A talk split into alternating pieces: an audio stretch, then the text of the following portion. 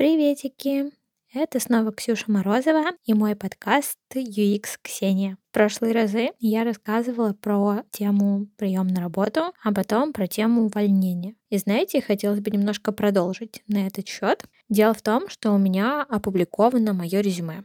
Оно висит на сервисе Хабр Карьеры и на HeadHunter. И на самом деле не сказать, что я как-то активно ищу работу или хочу сменить свое место работы, но это резюмешка, которая находится в статусе «готова к предложениям» или «открыта к предложениям», «рассматриваю предложения», ну, в общем, на разных сервисах по-разному, она позволяет мне находить разные прикольные, интересные заказики, помогать э, в каких-то разных подрядных штуках, откликаться на какие-то интересные фриланс-активности, связанные с преподаванием, образованием, консалтингом, какими-то любопытными выступлениями. В общем, с чем-то таким, что не занимает э, очень много времени, приносит доход и качает мой личный бренд как специалиста. В общем, от этой резюмешки обычно больше пользы, чем вреда. Хотя, кстати, наши спецы по HR всегда мониторят, когда кто-то из команды публикует свою резюмешку, приходят к руководителю, приходят ко мне, например, про моих ребят и про меня моему руководству и говорят, слушай, тема такая, тут у тебя твои выложили резюмешки, вот этот и вот этот, иди-ка сходи поговори, что происходит. Чаще всего это довольно приятное взаимодействие, потому что ты приходишь и заранее превентивно отговариваешь человека от увольнения, и просто пару сообщений, небольшая переписка или какой-то часовой созвон решают те боль человека, которые ему казались совсем неразрешимыми и подталкивали его к увольнению или посеяли в нем какие-то переживания на тему того, что ему кажется, пора сменить компанию. В общем, моя резюмешка вроде как ни на что особо не влияла, и никто ко мне никогда не приходил и не говорил, Ксюш, ты чё, собралась менять место работы? Она просто приносит мне вот разные прикольные предложения. Иногда, конечно, ко мне приходят рекрутеры разных продуктовых компаний, финтеха, B2B, и мы называем это с ребятами крипто-херня. Просто какие-то криптопроекты, их в последнее время очень много. Вот э, из крипто-херни. И я каждый раз отказываю, потому что мне сложно представить какой-то проект, который был бы таким же масштабным и социально значимым. Но об этом чуть-чуть попозже. Недавно я ощутила себя буквально на HR-дне, в смысле не времени суток, а в смысле в самом низу, на глубине. Потому что мне позвонили, и я взяла трубку. Я так делаю довольно редко, потому что занята на созвонах или просто не жду никаких звонков. Но тут э, я, видимо, ожидала приезда курьера, и, в общем, я взяла трубку. Мне ответил рекрутер, уточнил у меня, нахожусь ли я сейчас в активном поиске работы. Я сказала, что нет, не нахожусь, но рассматриваю входящие предложения, если они не связаны с постоянной работой. И тогда она мне сказала, что у нее для меня есть предложение, от которого я не смогу отказаться, и это менеджер в компанию микрозаймов. Я такая, да, такого мне еще не предлагали. Были, конечно, всякие неприятные компании, но менеджер в микрозаймы — это, конечно, сильно. Вообще, я думала о том, что довольно сложно найти аналог моей текущей работы, потому что в сфере B2B всегда будут ожидать от тебя увеличения продаж и повышения эффективности. В финтехе тоже будут свои KPI на то, чтобы продавать э, разные продукты, связанные с кредитами и займами и ипотеками. В e-commerce, очевидно, будет движуха с продуктовыми корзинами, увеличением чека и всем остальным. И это для меня уже настолько чуждо и странно, что мне кажется, не может быть иначе, кроме как на моей работе, потому что мы всегда заботимся о том, чтобы пользователю было максимально приятно, хорошо и комфортно, и чтобы ведомство выдавало пользователю как можно меньше отказов при отправке заявлений. А сервисы, если есть какие-то неприятные состояния ответа систем, не очень раздражали человека. В общем, один из наших показателей — это действительно удовлетворенность пользователя, и у нас почти ничего не упирается в сервисах оказания услуг в бабки. И мне это так нравится. Даже кто-то в команде формулировал смысл, что наш KPI — это счастье пользователей. Хотя это, конечно, не особо так, потому что мы находимся с человеком и вне самые приятные моменты времени, тогда, когда ему выписывают штрафы, тогда, когда он оформляет развод, тогда, когда у него там, потеря близкого человека. В общем, не только счастье, но в целом э, мы, э, будучи в госуслугах, находимся с человеком на всех э, этапах его жизни и во всех ситуациях. И кажется, это довольно значимо, в том числе с точки зрения профессиональной самореализации. Недавно, кстати, у меня в отделе проектирования интерфейсов произошли довольно любопытные изменения. К нам переехали ребята, точнее девушки, из управления внешними коммуникациями. В общем, пиарщики компании RT Labs. Собственно, это та компания, в которой я работаю, которая является разработчиком госуслуг. Так вот, мы начали думать, как у нас там все происходит с процессами, прикинули, каких не хватает артефактов и поняли, что нам стоит подумать о бренд-стратегии. Это такой довольно весомый документ, особенно если его расширять разными полезными артефактами, редакционной политикой, UI-китом, брендбуком, кусочком про ДНК бренда, про смыслы, контент-стратегии и многими другими штуками.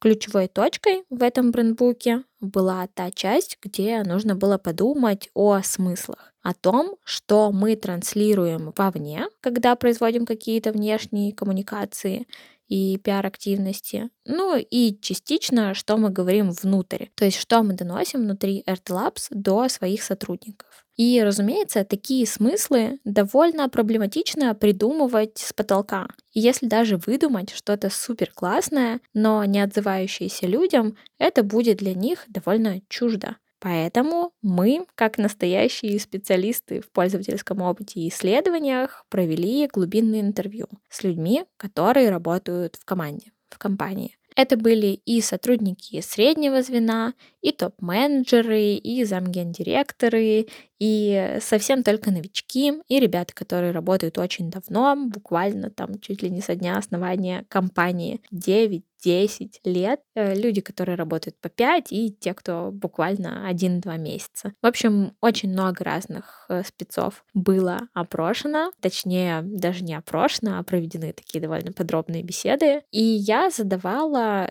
три вопроса. Все они, конечно же, не касались бренда или смыслов напрямую. Я просто спрашивала людей, по какой причине они приняли однажды решение устроиться в Артелапс. Затем я спрашивала, почему они продолжают оставаться здесь. И последним вопросом я уточняла, есть ли какие-то штуки, которые способны переманить их в другое место. По первой части кое-кто говорил, что попал случайно, или на стажировку, или просто не особо знал, среди прочего выбрал буквально рандомом. Кто-то говорил, что позвали приятели или знакомые, потому что тут говорили, что клево. Но были и те, кто рассказывал о том, что они сразу знали о большой социальной важности проекта, о невероятном масштабе, о том, насколько это все, в общем, круто и полезно людям, потому что Labs делает госуслуги. Но были и те, кому не особо было вдомек, когда они устраивались, что тут вообще за проекты и масштаб.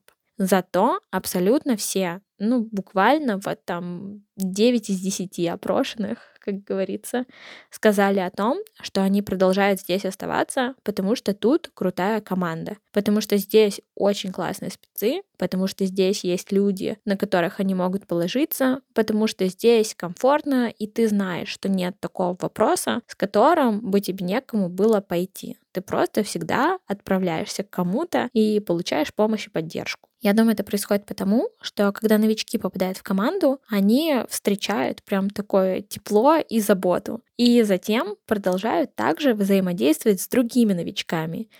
Следующие новички тоже ощущают то же самое. И, в общем, такая атмосфера понимания, расположенности и всеобщего приободрения присутствует прям вообще у всех. И даже и те, кто приходит сюда такими колючими и ворчливыми, все равно потом превращаются в довольно компанейских и приятных людей, потому что атмосфера просто располагает быть такими. Ну и, в общем, все-все сказали, что они здесь из-за команды, компании, атмосферы, из-за того, что здесь их дом, тут их друзья, и это было супер ценно и важно. И думая о смыслах, у нас родился довольно любопытный, как говорят, инсайт, в общем, такое озарение, которое было связано с нашим брендом, что здесь очень клевое пересечение вот такого духа стартапа, милоты и уюта и, с другой стороны, масштаба прорывных идей и социальной значимости. И это действительно наша большая уникальная особенность, потому что есть компании с огромным масштабом. Очевидно, что госуслуги не одни невероятно масштабные, что есть и другие крупные и госушные компании, и просто какие-то соцсети крупные, и большие сервисы, и мобильные приложения. В общем, те, у кого больше транзакций, больше пользователей, больше микровзаимодействий, и, в общем, много-много, миллионы, миллиарды, миллиарды миллиардов чего-нибудь там, и масштаб действительно впечатляет. И есть, опять же, компании с уютными командочками, с бирюзовой, так называемой, структурой, когда все вот так горизонтально и с начальством на ты, и все твои идеи слышат, и когда там такая атмосфера, в общем, молодой команды, стартапа и духа свершений. Но пересечение этих двух моментов встречается далеко не везде даже скорее нигде. И вот этот наш невероятнейший масштаб и вот эта супер теплота, которая ощущается абсолютно всеми, и есть э, наша сверхспособность. Мы были очень рады и приятно удивлены, когда смогли выделить эту особенность э, для того, чтобы продолжить работать с бренд-стратегией. Это было очень клево и ценно, и правда отзывается мне. Я почему-то думала, что я просто такая супер милая и позитивная, и всех вот люблю, и ко всем хорошо отношусь, и вот у меня такие впечатления от этого места. Но оказалось нет. Я спрашивала очень многих людей, и каждый из них говорил про эти два момента. И так круто, что это отзывается не только мне, но и им тоже. И простите,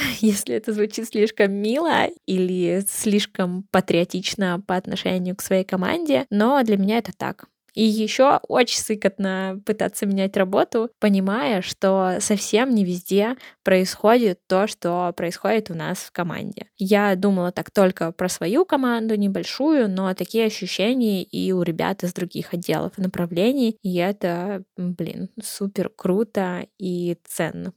Сегодня у меня почему-то для вас э, мало шуточек, но кажется хороший и приятный задел на то, чтобы подумать, а что в вашем месте работы важно для вас, что бы вы хотели найти в новом коллективе, в новой команде, если думаете сменить свою работу, или, может быть, что вы можете воссоздать уже сейчас, сделав вашу текущую работу и вашу текущую команду командой своей мечты даже если это супер маленькая команда на фрилансе. В общем, подумайте.